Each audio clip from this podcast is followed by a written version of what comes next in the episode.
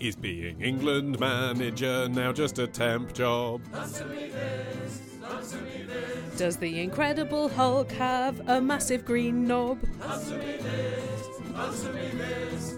Helen and Ollie, answer me this. Wow, Ollie, you really managed to pack in the major life events into twenty sixteen. I, that's my motto. Becoming a father. Yeah. Losing your own father. Yeah. Losing a job. Yes. Whatever next? Uh, I just got married. Yes. Oh. So, I mean, I've had to dismiss quite a lot of intermission clips in the last few weeks since learning of your plans to get married, because so many of them you go, never get married.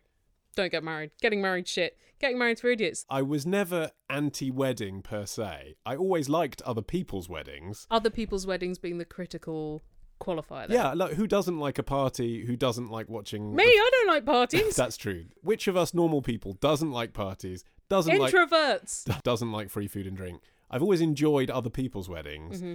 but I just felt an intrinsic fear of my own. And that's because I never really had a desire to have one. Um, and indeed, my wife, I can now say. Um, thank you. Thank you. My wife and I. Uh, did you do that? I, d- I actually did do that, kind of ironically, yeah. Nice. Um, uh, my wife never really grew up wanting to be a sort of, you know, Disney princess type wedding star either. Uh-huh. And so neither of us really wanted, like the, like the idea of standing up and talking about how much I love my girlfriend in front of a room of my extended family actually made me feel physically sick. That is nerve-wracking. I'll tell you what it is. When people have written to us over the last ten years, when I've had the reaction of don't get married, whatever you do, don't get married, it's a waste of time, it's awful.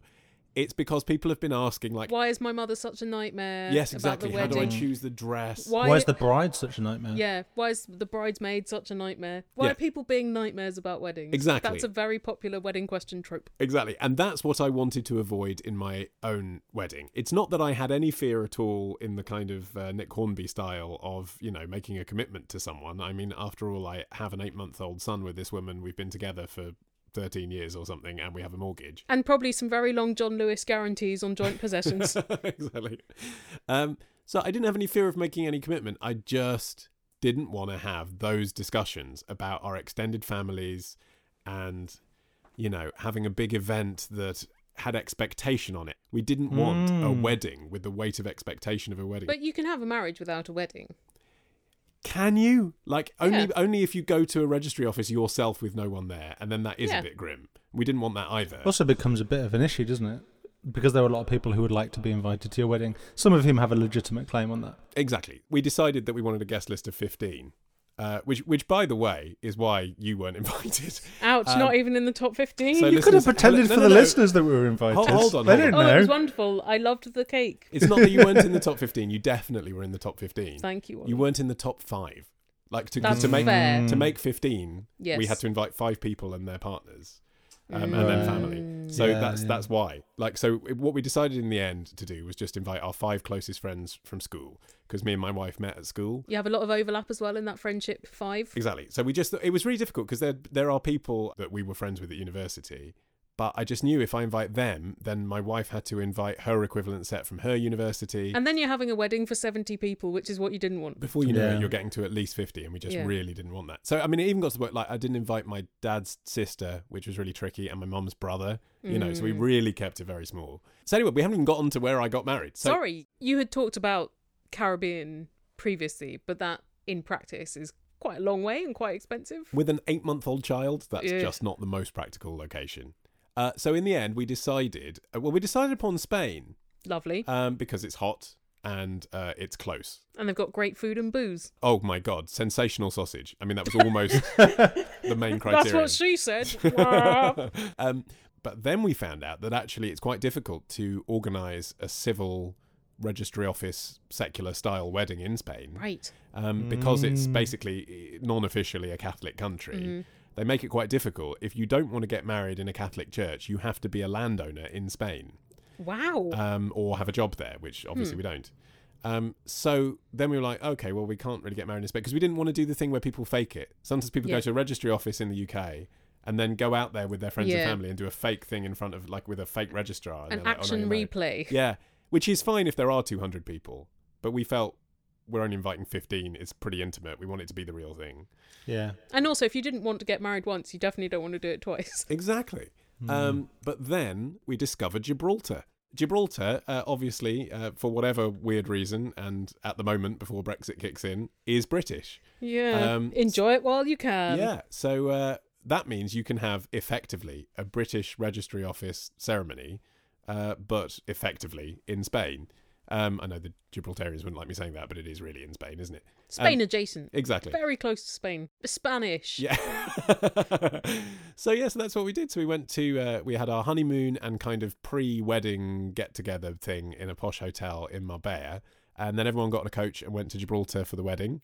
And because uh, it's Gibraltar and it's got lots of nice places outdoors, you don't have to get married in the actual registry office. You can choose from a variety of quite cool places. So we got married in the Botanical Gardens. Oh, delightful. So it was really it was really nice. And uh, yeah, and then we had our, our, our sort of reception in a, a nice hotel called The Rock, which looks over a shipping harbour, which doesn't sound romantic and isn't. So this is, like, on the one hand, it's like an incredible panoramic vista of, you know, two oceans colliding, because it's where... Uh, the Mediterranean meets the Atlantic. On the other hand, it is the biggest shipping strait in Europe. So there's a smell of diesel that permeates mm. the balcony where we were having our canapes, and a man was playing Spanish guitar. Um, and and uh, my new lady wife was um, actually so excited by the various different types of oil rigs that were floating past. She actually spent most of our wedding day looking at an app which allowed her to identify which country wow. that originated in. I did not know that your good lady wife was into oil rigs. That's she in- loves um, uh, any kind of international carrier identifying app. Wow. She, she does the same for planes. But there you go. So I am a married man with two N's. Got any major life events uh, left to cram into the last quarter of the year? We have uh, filed for a uh, extension on our house. So if that gets oh. granted, then that is another big life event. Yeah, because I was thinking, like, you've been through some of the most stressful events, having a child, yeah. losing a parent. Yeah, losing my job. Losing your job, yeah. getting married. And I was thinking, well, you're probably not going to move house because you love your house. But of course, you're getting the builders in. Getting the builders in. Very stressful. Well done. Let's find out what you guys have been up to. Um, here's a question from Andy from Chelmsford, who says, a few days ago, my other half and I were driving up to Alton Towers. and Ooh. Yes, it's in Staffordshire. Yes, yeah. Staffordshire. Yeah. Say hello to the nemesis for me. And Michael Jackson's Dirty Diana came up on the radio. A rare treat. Don't yeah. hear that on the radio much. While listening to this, says Andy, mm. I realised that I have no idea why Jacko is calling this Diana dirty. So answer me this. Why is Diana dirty? Is Jacko slut-shaming Diana? Is mm. Diana actually dirty, as in Christina Aguilera dirty, and needs a bath? I don't think that's what Christina Aguilera is really referring to. No, Christina think... Aguilera was effectively slut-shaming herself in yeah, that song. You I confused feel. yourself, Andy. Yeah. If this is the case, surely Jacko could let her borrow his shower and towels. Now you're just being whimsical. This is silly. You just because you're going to Alton silly. Towers, calm down. Let's have a realistic discussion about excited, it. But it, yeah. it's good that the adventure has started already in the car before even getting there. Alton Towers will do that too. Mm. I would research lyrics, says Andy, but I'm scared of what would pop up on search engines if I search Dirty Diana. We have no such fears, do we, Ollie? No, no, well, not with our search history. I tell you what, if what turns up when you search Dirty Diana, Wikipedia entry for Dirty Diana, yeah. video of Dirty Diana, lyrics for Dirty Diana. Yeah. It's almost like it's one of the most famous songs by one of the most famous recording artists of the last century. That said, I didn't click on the Google Images tab, so anything could be there. Do you know, it is extraordinary, though. Like, th- that's a song off Bad, right? It was the fifth single off Bad. There were nine singles on that album. And at, wow. the, at the time, they didn't churn them out like they do now, where it's easy to release nine singles off an album because it's just putting it on iTunes. Because it's but just then, a digital download and see what people go for. Then doing more than like five off an album was pretty big. I mean, Dirty Diana, by the time that came out as a single, he'd already released I Just Can't Stop Loving You. Mm-hmm. Bad. Do you remember yep. that one? Remember that one. The Way yeah. You Make Me Feel. Chuck yeah. It All. I remember that one. Yeah. Man in the Mirror. Yeah. That's a good one. That's Harvey's favourite song, by the way. Oh. That's what I sing with him when I hold him up in front of a mirror. I'm singing to Harvey, man in the mirror. That's what I do. Oh my God, that's cute. And then the next one was was Dirty Diana. Wow, that is a lot of hits. But and the point is, after that, still Another Part of Me, Part of Me, yeah. Chuck It All. Yeah, oh, that's quite good too. And then Smooth Criminal. Oh, bloody hell. Smooth oh. Criminal is the seventh oh. single off that album. And that's before you get to the two shit ones, Leave Me Alone and Liberian Girl. Leave Me Alone's quite good. Oh, no, it's good. It's got that video with the monkey. The video's amazing. The song's a bit crap. I yeah, think yeah. neither of those songs are terrible, though. Just stop ducking me around. Just keep me out of the papers, even though I'm being really weird on purpose. um, anyway, uh, Dirty Diana is about a groupie. Um, she's dirty because she wants sex with Michael Jackson, who in a kind of vaguely like Aladdin Sane way is playing the character of a rock star, but really right. he's singing about his own experience. Because women in the eighties weren't allowed to have desire. I don't want to get into the whole area of Michael Jackson's sexuality because frankly you'd need like a ten hour long podcast. And a lot of lawyers. But like everyone else, I've watched the documentaries and I have my questions. Mm-hmm. And it's interesting that really the only two songs that are like rock songs that he wrote about adult sexuality are Billie Jean and Dirty Diana, and they're basically both about female uh, groupies wanting to sleep with him and him being a bit scared. That's basically right. what they're about. Mm. It's like, she's like, I got the thing that you want and I want to sleep with you, and I'm like, go away and leave me alone. I want to be with my monkey. I've got a twelve-year-old coming for tea. That's kind of what they are. It's like weird. It's like Michael Jackson was alive in the room with us. I like the fact that he had to specify that it was not about Diana, Princess of Wales, although she did say it was one of her favourite songs. The story there, this is one of the interviews he gave Barbara Walters, um, which is one of the few interviews he gave, really. You know, T V interviews, proper T V interviews as an adult. And yeah, he said, uh, I wanted to perform at Wembley Stadium, but Princess Diana was there. I didn't want to do it. I didn't want to disrespect Princess Diana. But then she said, backstage is like one of my favourite songs. So wow. I changed it. Did he change the name so it was like Dirty Denise or no, something he, else he, alliterative? He changed it as and he brought it back into his set. He recorded a video at Wembley Stadium and Princess Di was there for the recording on the first night. He didn't sing oh. it because he thought he'd offend her. And then when she said it was one of her favourites, he did it, and so it's in the video. Also, it's not about Diana Ross. He had to specify that, but Diana Ross used to use it as walk-on music. Yeah, except I think it kind of is. Like, it's not right. about Diana Ross, but I think he chose the name Diana. Like, he wrote the song. He was obsessed with Diana Ross. Do you think he chose a, a name beginning with D just for alliteration? I think it was part of it, but then that might be why the dirty bit. Mm. You know, I think he'd written a song about Diana and it's about a groupie and then she's dirty. There's another reason why she might be dirty. The rhythm of it feels quite well, doesn't it? Yeah, it could be like gropey Diana. That's kind of what it means. But he went with boring dirty. Diana. She says, I want a cup of tea. I say, no, I want to go and have sex. She says, I want to do my knitting. So yeah, no, I want to bone you. Tea and knitting are not boring. No, well, well, are you, depends what you want. Are you like anti-slut shaming Helen at the moment? I've got a question. Email your question to answer me this podcast at google mail dot com. To answer me this podcast at google mail dot com. To answer me this podcast at google mail dot com. To answer me this podcast at google mail dot com.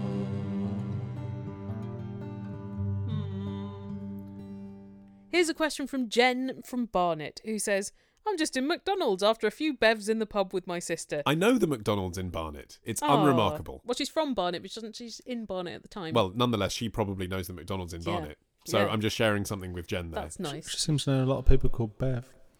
Oh, don't get it, God, don't get it. Martin, don't you, get it. What's the joke? Burk. Is it too she bad said to after explain? A few bevs in the pub with my sister. That's really oh, bad. Dear. I'm now thinking if I can name any famous bevs. And... My cousin's called Beverly. Okay. Beverly. Beverly. Yeah, but South all, African. Hold on. Bev. All, all bevs are called Beverly. Beverly Craven. Beverly. Yes, Craven, Beverly and, Craven and Turner are the only ones I can think of. Who's Beverly Turner? Uh, she's um, married Sports to James presenter. Cracknell, and yeah, she's a presenter on L B C. What about Beverly Crusher? Does she count? I, who's that? She's a fictional character. Right, did you just no. make her up? No. Okay. What about I men guess. Called Bevis? Uh, no, I I don't think that counts as a what, Bev. What about Nye Bevan? Nye Bevan. That's brilliant. I'm Nye Bevan, but you can call me Bev. That never happened. Jen says, yes. I've always pondered the length of the chips in this wondrous restaurant, mm, McDonald's. Of course. Ollie, answer me this. Why are some McDonald's chips so much longer than any potato I have ever seen? Because Ooh. You've never seen very big potatoes. Are there um, really giant potatoes out there? Yeah, there are, yes. Jen. Not in Barnet, but think beyond the Northern Line. Or do McDonald's fund secret research into mutant crops of everyone's favourite carb? Please enlighten me. Um, McDonald's fries uh, have nineteen different ingredients in them. What? Um, Potato, salt, grease. Yeah. What are the other sixteen? All of the additives really are to make sure they keep their uniform colour.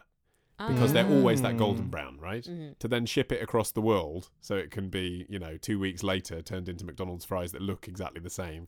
they have to cover them in sugar, which is what gives them the caramelized color, and they have to put all these different chemicals on to make sure they keep their uniform shape. And also the sugar and salt encourage the purchase of soft drinks, and then you buy more salty food, and you know the cycle. Are they actual slices of potato, or are they kind of mashed up potato reconstituted into a fry shape? Like like we discovered with Pringles, a cake for a short amount of time. Um, oh yeah, cake. They're, they're the latter. So oh. so okay. So, so talk you through the whole process. There's real potatoes in the fries. They are the primary ingredient is potatoes. Yes. Yes. Some of those potatoes are actually very long potatoes, even longer than you've seen in Barnet, Jen. Wow. Um, because they do get all processed into this uniform size. It doesn't matter what size they are at the beginning. So McDonald's will take potatoes that aren't in any way perfect, like you'd see in a supermarket. And also they are going to be using floury potatoes, which tend to be bigger than uh, the smaller waxy potato. It's a mix. There's um, uh, Burbank russets and something else, like right. three different types of potatoes. Burbank russet, that's a good name for uh, is, a young man, isn't or it? Burbank russet. If, yes, you, if yeah. you have another son. I tell you what, Burbank russet is a great name for a porn star. The porn star who fucked a potato. um, anyway. All the potatoes get processed through a machine and turned into a big mush, which then gets fired at speed through a die cast until it's perfectly cut. So that's how they get wow. the uniform size and length, which you're right, Jen, is almost like the length of the longest bit of the middle piece of the potato. All the fries are that length. But because it's made of potato mush, yes, the fries could be three feet long.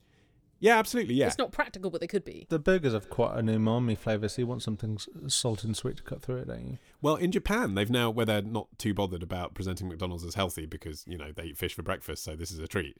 Um, they now have, um, uh, for Halloween, pumpkin and chocolate flavoured sauce on the fries. Why? Which is orange, Ooh. luminous orange and black. No. I mean, I'd just go with mayonnaise, but I'd still give that a try. You, you don't mean mayonnaise, Martin, you mean secret sauce. No one can know what the sauce is. Is it egg and oil? And then sixteen mystery ingredients. um, so, yeah, they, they, they are reconstituted potato, but they are potato. Okay. So there are giant potatoes, but these have not been cut from giant potatoes. Exactly. Speaking of burgers and fast food, uh, Lynette in Melbourne, Australia, has this question for us. It's imperative we answer her quickly. I bet it is. She says, I'm twenty-five years old, and I've decided to pop my fast food burger cherry. Wow, why now? Just just to be clear, if listeners didn't quite understand the metaphor she was making there, she's between not shoving a burger up her vagina. between... She's just going to eat one. She's saying she's never had a, a Big filthy, Mac or a Whopper before. Very bad for you burger. That's extraordinary at the age of twenty-five, isn't it? What is it that has propelled her to try this now? I know. Are you the child from Room? She says, Helen, answer me this. Should I try the McDonald's Big Mac or a Hungry Jack's? That's what they call Burger King in Australia. Mm-hmm. Whopper first. Oh, I'm surprised she hasn't mentioned bacon double cheeseburger though, because I, I might even. I'm not. This is an introductory burger. She's never had one before. She's going for the celebrity burgers of both these. She doesn't chains. want to add the trimmings, Martin. These are sort of the learner slaps, aren't yes, they? Yes, exactly. Really? Yeah. And and with that reasoning, it it has been so many years since I had either type of burger that actually I can't answer this with any authority. But I think you probably want to start fairly low key and then work up to the stuff that you'll actually find delicious, because the first experience doesn't need to be the best burger, does it? It's still going to be a striking experience as her that's first true one. Yeah, so if you try the blander thing first, can we agree that that's Big Mac first? Yeah, I think so. I'm happy to, but Whopper's better, right? I would usually go for whatever the Whopper thing is with bacon in it. Fine, but now, gun to your head. Eat a fucking burger. Whopper or Big Mac? Okay, wh- Whopper. Don't shoot me, please. Oh, hey, where did you get that gun? Um, I'd rather eat either than die. um, I just think there's no contest at all. It's got to be... It's the flame grill taste for me. You say right. Whopper, and I can taste Whopper now, and I'm it's wow. making me, like, salivate, and I want one. I, I get Whoppers. Like, I go and buy, probably every year, four or five Whoppers, and I never regret at it. At the same time? No. But, Lynette, why not have both at the same time? Obviously you can only have one first bite of both, but why don't you buy both meals yeah. and then have a little taste test on your own? Fine. Why not go with a pal and then cut the burgers in half so you're not eating too much? Sure. And yes, do it blind so you don't know which burger you're trying first. And but then um, your friend can tell you. They can adjudicate. Also, I'd say, how much do you like bread? Because the Big Mac's got an extra slice of bread in it for basically right. no reason, as far as mm. I'm concerned. This is structure. Why I prefer the Whopper. Yeah, fine. Okay, if you want more bread in your life to provide more structure, because you need the rules and you can't handle knowing what's in the secret sauce because a Big Mac is like the fucking Freemasons, then fine. Do that, okay? But I'll tell you what's in it. Thousand Island and pickles, right? It's no big surprise. Get a Whopper. Right. Yeah, that's what's what I it, think. What's in a Whopper making it good? Just like all good stuff, a proper a proper big slice of onion for for a start, like not a namby-pamby yeah. chopped bit of onion. Right. A proper slice of onion like you put in a homemade burger. Well, it's time now to take an intermission, and I think, Ollie, to celebrate your happy event, uh, maybe we'll uh, go back and revisit some of the things you've said about marriage in the past. Excellent. Okay. Which is just about every single episode available uh, at uh, answer me this store dot com. That's right. Okay, well, just remember as you listen to this, that it doesn't make me a hypocrite. I may have said these things about other people's weddings, but all along what I really meant was I would really like to have a wedding in twenty sixteen. We live in a post-truth universe, Ollie, so it's fine. It's wedding season. Hooray! Yeah. Oh, people hating the people they used to love. My annual opportunity to reaffirm why I absolutely have no interest in getting married whatsoever.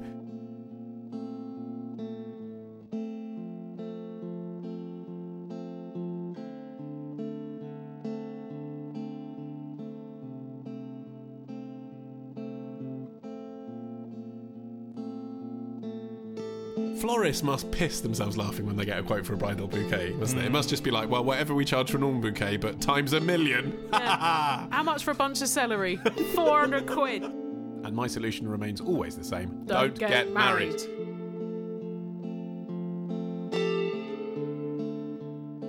Let's take a question from our phone line now. The number to dial is this. oh two oh eight one two three five eight double seven.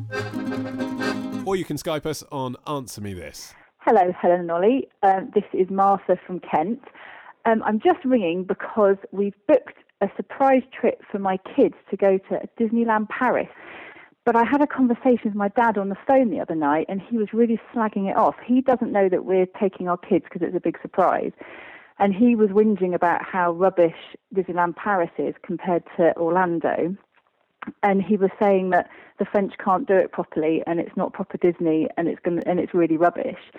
I then couldn't tell him that we've booked to go to Paris. So my question is, Ollie, is my holiday going to be shit, or is it going to be okay? Thank you. Aww. I mean, Aww. Just because it's not going to be the best place in the world, that is. Walt Disney World, Florida, that doesn't mean it's going to be shit. I thought that was the happiest place in the world, not the best one. No, you always make this mistake, Helen. Entry-level stuff. The happiest place on earth is Disneyland, oh, California. Why do they make it so hard? Why do they have to have lands and worlds? Why can't they just pick a noun? Um, the order of, of Western Disney parks is, uh-huh. I'm afraid, Florida, California, Paris. That's just how it is. But if she hasn't been to any of them, won't Disneyland Paris seem like the best and happiest place on earth? Yeah, I... It's exactly the conversation we were just having about Big Macs and Whoppers. It is the entry slope. If you've never been to Disneyland, then yes, Disneyland Paris will be a revelation. Is it the, ha- the happiest place in Western Europe? It's uh, arguably not even the happiest place within twenty miles of Paris on occasion. This is the issue. I mean, what your father's hinting at, Martha, you know, that the French somehow don't get it. There's some truth in that. Kitsch isn't necessarily something they're renowned for. And American cultural imperialism isn't something they take to too kindly. Mm. Um, and workers' rights is something that they treasure. Uh, so, you know, there are various kind of um, uh, friction points, I guess, always were in the Disney company's decision ultimately to locate the park there in the first place. Yeah, why did they choose Paris? Well, if Disney lawyers are listening, then I didn't say this. Bungs of money. But I lawyers love money. Reading between the lines, it seems like the French really wanted it because they were choosing oh. between France and Spain. Mm. And I mean, I've just come back from the Costa del Sol. That's where they were going to put it. Oh. It would have been a much better choice to put it there. It's an area where most of the businesses speak English and are happy to cater for tourists from the U K. It is in climate much closer to California and Florida than Paris is. Um, you have a lot more space that they could buy a lot more cheaply for expansion. So for all those reasons, I think they would have been much better putting it in Spain. What it was ultimately, they say, because they don't say it was bungs of money, they say it was because the location in Paris meant it was closer to more people. It's basically either a two-hour drive or two-hour flight away from the major cities of Western Europe. I was going to say, Spain is kind of on a penin- peninsula, isn't it? So it is more difficult to get to. It's forty pounds to get an EasyJet flight. So actually, yes, you can get a Eurostar theoretically from well, King's Cross. Yeah, but was this when EasyJet and Ryanair were? No, exactly. So, yeah, right. But what I'm saying is ultimately they made the wrong decision. Oh, okay. Like, it would okay, have been fine, okay. and they would have been better off putting it in Spain, I think. Although Paris is an international air hub. True, yes, true. Uh, uh, anyway, look, there are some benefits to Disneyland Paris, in my view. Is the food there better than in the American ones? I wouldn't say better because they are approximating the American style, so you're going to get a better, you know, plate of ribs in Florida than you are right, in Paris. Okay. But it's better than if they tried to do the same thing in Kent. How dare you? Kent has some of Britain's most fine soft fruits. Yes, I'm sure. But I would say the benefits are these. Mm-hmm. Um, the rides, generally, are more recently constructed than the ones in the older parks. Good point. And I think, I believe I'm right in saying, had more money spent on them. But I've ridden upon uh, Pirates of the Caribbean numerous times in all three parks. I'd say Paris is by some margin the best. And that's your favourite ride, isn't it? Uh, when I was ten, yeah. yeah. Yeah. Now it's Space Mountain, but, you know, I'm all about the big thrills these days. And and also, you've got to qualify the quality of experience with the cost. So it would cost you a lot more to go to Florida or California from Britain than Paris. And therefore, the expectation is a lot higher. It's a much bigger risk. Yes. And the fact is, you've already booked it. So forget what your dad is grumbling about. Well, you're going to go. Yeah. When I was a child, my family didn't really take holidays very much, so anywhere we went was exciting. Mm. We had a week in my mum's friend's flat in Scarborough, oh, yeah. where there was not a lot in the mid-eighties. Oh, yeah. And even that seemed quite magical because it was holiday. So I don't think you need to worry about your kids' reception. I know what you mean. What was the best thing to do in Scarborough in the eighties? There was an island covered in lights, and at night you could go and see the lights on. Hi, guys. It's Adam from Essex here. I recently went to France, and whilst there, I ate some frog's legs to see what they tasted like. They were nice, and it got me thinking about the rest of the frog.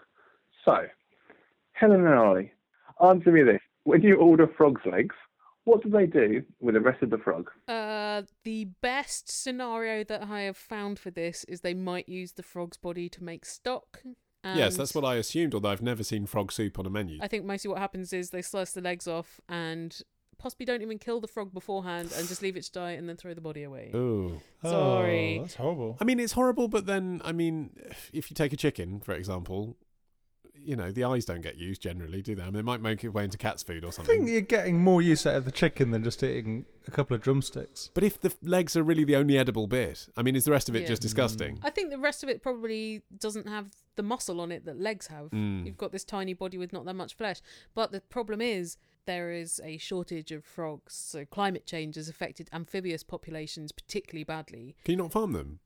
Uh, you probably can, but most of the frogs, like France buys in most of its frogs now from, uh, I think Indonesia is a big frog-producing place, other Asian countries. That's depleting frog populations. So frog eating has actually become a very controversial thing because of the frog populations. I was in Lidl the other day, and I saw that they had in the freezer section um, snails now. Really? Prepared snails like you get in a French supermarket. Well, I suppose it is a European supermarket, isn't it? But there yeah. it was, in Boreham Wood, snails. Which, uh, as we discovered before, no mean feat preparing a snail. That's a two-week process. Yeah, absolutely, yeah. And uh, for a bargainous price, as you'd expect. Four quid, something like that, for what, about twelve snails. Were they prepared with garlic mm. butter and stuff? They were, yeah, but I was a bit freaked out. I'd never tried snails until this year, and then I went to Brasseries Adele in London, where mm. they do French food at sort of brasserie prices, and I thought, okay, I'll try it.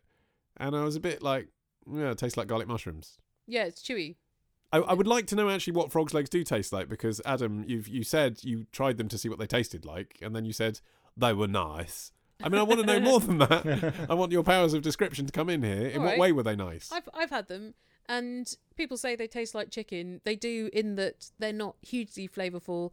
It's a slightly more dense meat. So yeah. like a quail is slightly more dense, or a poucan is slightly more dense than a chicken. Yeah. But I wouldn't say as dense as a partridge. Okay. But similar dimensions and boniness. Okay. I would say. I just, it, it's never massively appealed apart from as novelty. a novelty. Yeah. It's quite fiddly. I think the only time I've had them was in a Vietnamese restaurant, and it took ages oh, just to get yeah. the, the meat off the bones. But now I feel badly to ever have eaten frog's legs. Well, actually, I, I, I mean, having criticised your powers of description, Adam, I was watching Jamie Oliver's latest show where he pretends that healthy eating is his real calling in life, even though oh. he's spent the last ten years telling us to smother everything in lard. Yeah, unless you're out of school, in which case, eat healthily. yeah. And, uh, I mean, I, I like Jamie Oliver. It's a good show. Uh, but um, they had that thing they do now on Channel four where, to justify the fact that it's on peak time, they just like splurge a load of budget unnecessarily travelling around the world to research a food stuff for two minutes. Right, the Brian Cox production method. Yeah, exactly. Uh, Blumenthal does this too.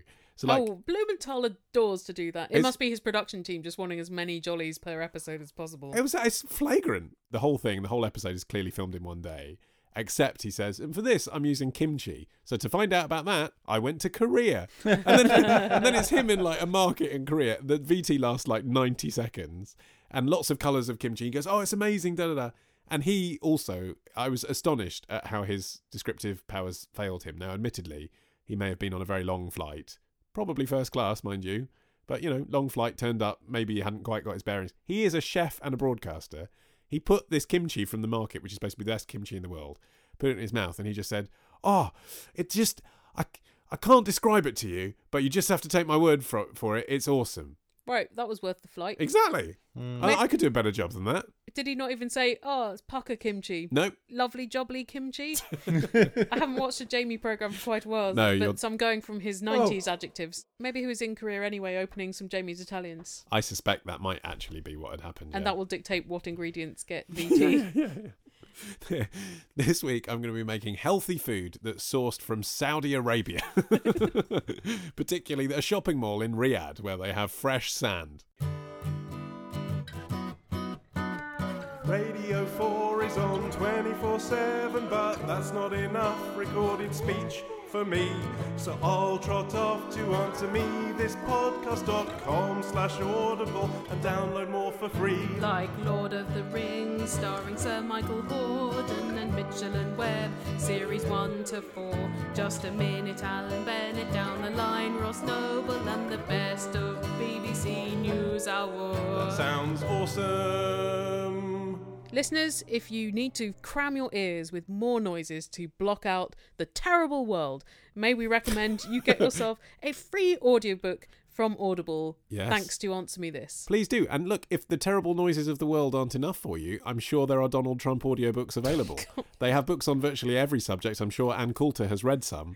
Um, Fantastic. And, uh, you know, you pretty much any any of your interests can be reflected in Audible audiobooks. Uh, so why not try one out? Uh, just visit answermethispodcast.com slash Audible. And remember, by doing so, uh, the lovely people at audible dot co dot uk send money to us just by clicking on the link and getting your free audiobook, and then you can cancel. You don't even have to take out a subscription if you don't want to. Sounds like a good deal, which this horrible world has so few of. Hi guys, it's Johnny Hammond from Hammersmith here. I was watching the football, Southampton versus West Ham on Sunday, and it got us talking, why are so many towns in Britain, why have they got so many na- so many named Ham in them? For instance, Southampton, West Ham, East Ham, Birmingham, Caterham, Cobham.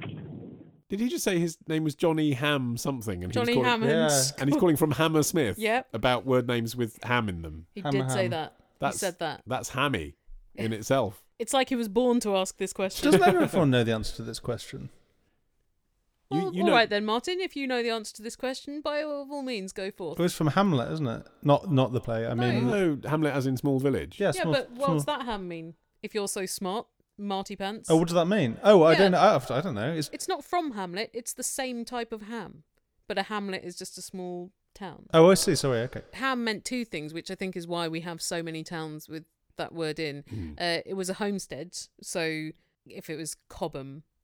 I don't know that this is definitely why Cobham is called that, but it would be Cobb's home if Cobb was like an eighth century farmer or warlord or something. Mm-hmm. So that's how a lot of them work. Uh, but a ham was also a bend in a river.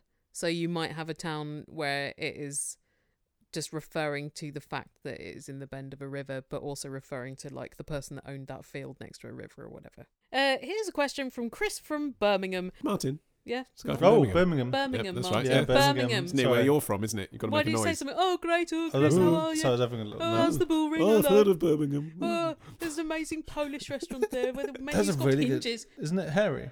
No. The restaurant is covered in fur and the re- the menu looks like an old wooden door with massive Gothic hinges. That sounds great. It's, it's really, really good. good. The food is amazing. I had a knuckle. Did you drink out of a fairy cup? We're with his parents, what? Ollie. What? Okay. What? What? Yeah. Chris from Birmingham says Amazon has just launched its dash button doohickeys over here yes. in Birmingham, yes. and I'm left with a little question.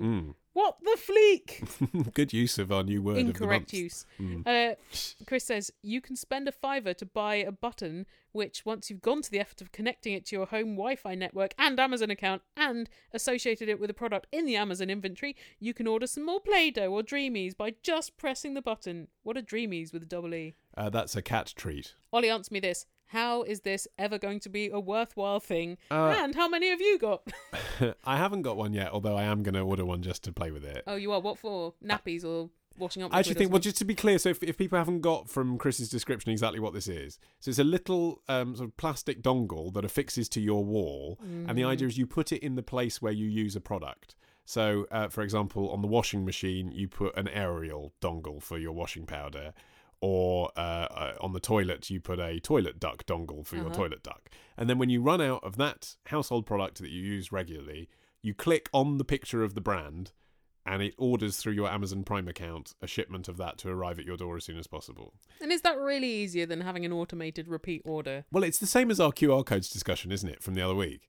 Uh, although, like, hundreds of you wrote to us saying how great Q R codes are. You're wrong. Not for public-facing. Yes, exactly. This was our point. Public-facing not taken off. Uh, in the same way, uh, yes, of course, to you and I, I think we've got smartphones in our pocket. You know, you go to the bog, you see you've run out of toilet paper. If you must order it from Amazon, which is a bit unnecessary, really, yeah. when corner shops exist, mm. it is as yeah, well, easy. Amazon are trying to see to that, aren't well, they? Well, sure. But it is easy enough to open up the Prime app and type Kleenex into Amazon. So... really, it's a novelty. But yeah, I kind of think the price point's right. They're five pounds each. And you get five pounds off your first order of that thing. Right. So really, they're free. So actually, yes, it's ridiculous for convenience. But lots of things are ridiculous for convenience. You know, peeled fruit that you can buy ready-made is ridiculous. That is yes, ridiculous. I, I don't like that either. No, no sure. But, but millions of people do. Millions of people buy bottled water, even though it comes out the tap in this country. Probably a lot of people have forgotten how to turn on a tap or peel a fruit. um, and, and and I would speak up for the cat san button. So again, cat products, don't expect uh, you to know. Uh, it's cat litter. Yeah. That's heavy, sure. and it's the kind of thing you forget to buy. So, like, just having a button where I went on the once a week when I need to change the cat litter and it's next to the cat litter tray and I'd be like, yep, yeah, we've run out, press the button. I sort of see the appeal of that. Presumably this works for the products as well, because if you've got a button set up for toilet duck, hmm. then you're not going to veer off into other brands. That's but, the idea. But I do a lot of my grocery shopping through Able and Cole mm. because I'm a wanker, but also because their vegetables are really nice and they sell cleaning products. So I have it set up to, they're like, every other week, it sends toilet roll. Mm-hmm. Every eight weeks, it sends compostable waste bags. Mm-hmm. I don't even have to remember that. You're living the life, Helen. Some I'm... people have not set that infrastructure up. And Amazon... They live chaotic lives. But it just seems so retro to have physical buttons. Sort of, but then people said it was retro for Apple to have retail stores. I mean, sometimes people just like physical mm. things they can touch. I think that's different, because what the retail stores do is allow you to go and make an impulse purchase and have a thing right then. These buttons don't let you do that. These buttons are kind of doing the opposite thing. Okay, imagine yourself single. You're on a Great. date. You're on a date. Yeah. You go back to the guy's house. You've had a nice dinner. Mm-hmm. He's taken you to a a, a, Burmy, a Brum restaurant where you can eat knuckle. Right, hold on. If I never want to see him again, do I press all of his Amazon buttons load so he gets like five thousand toilet rolls delivered you, the next day? You order a thousand packets of Dreamies to his house. Yeah. Uh, no, you get back to his house. Things are going well. You go up to the bedroom. Right. Next to his bed... there's a Durex button. He's a player. But also he's he's thinking about contraception, which is the, important. Exactly. I can't... T- is that good or bad? Is it good because wow. here's someone who practices safe sex? Or is it bad because this is someone who gets through so many condoms he needs an electronic button to reorder? Maybe he really likes posh wanks. All of which brings us to an end of this episode of Answer Me This. For all things must end, but for there to be an episode next time, we need your questions via email, phone and Skype. And you can find those contact details on our website... answer me this podcast dot com. Uh, whilst you're there, remember to follow the links to Twitter and Facebook and Spotify and SoundCloud. And, and about... if you don't know what any of those things are, you're in for such a surprise. Welcome to the internet. There's so much for you out there uh, to find us elsewhere on the web. Uh, and remember as well that if you go to answer me this store dot com, you can buy our first two hundred episodes and our albums and our apps and other things to help support the show.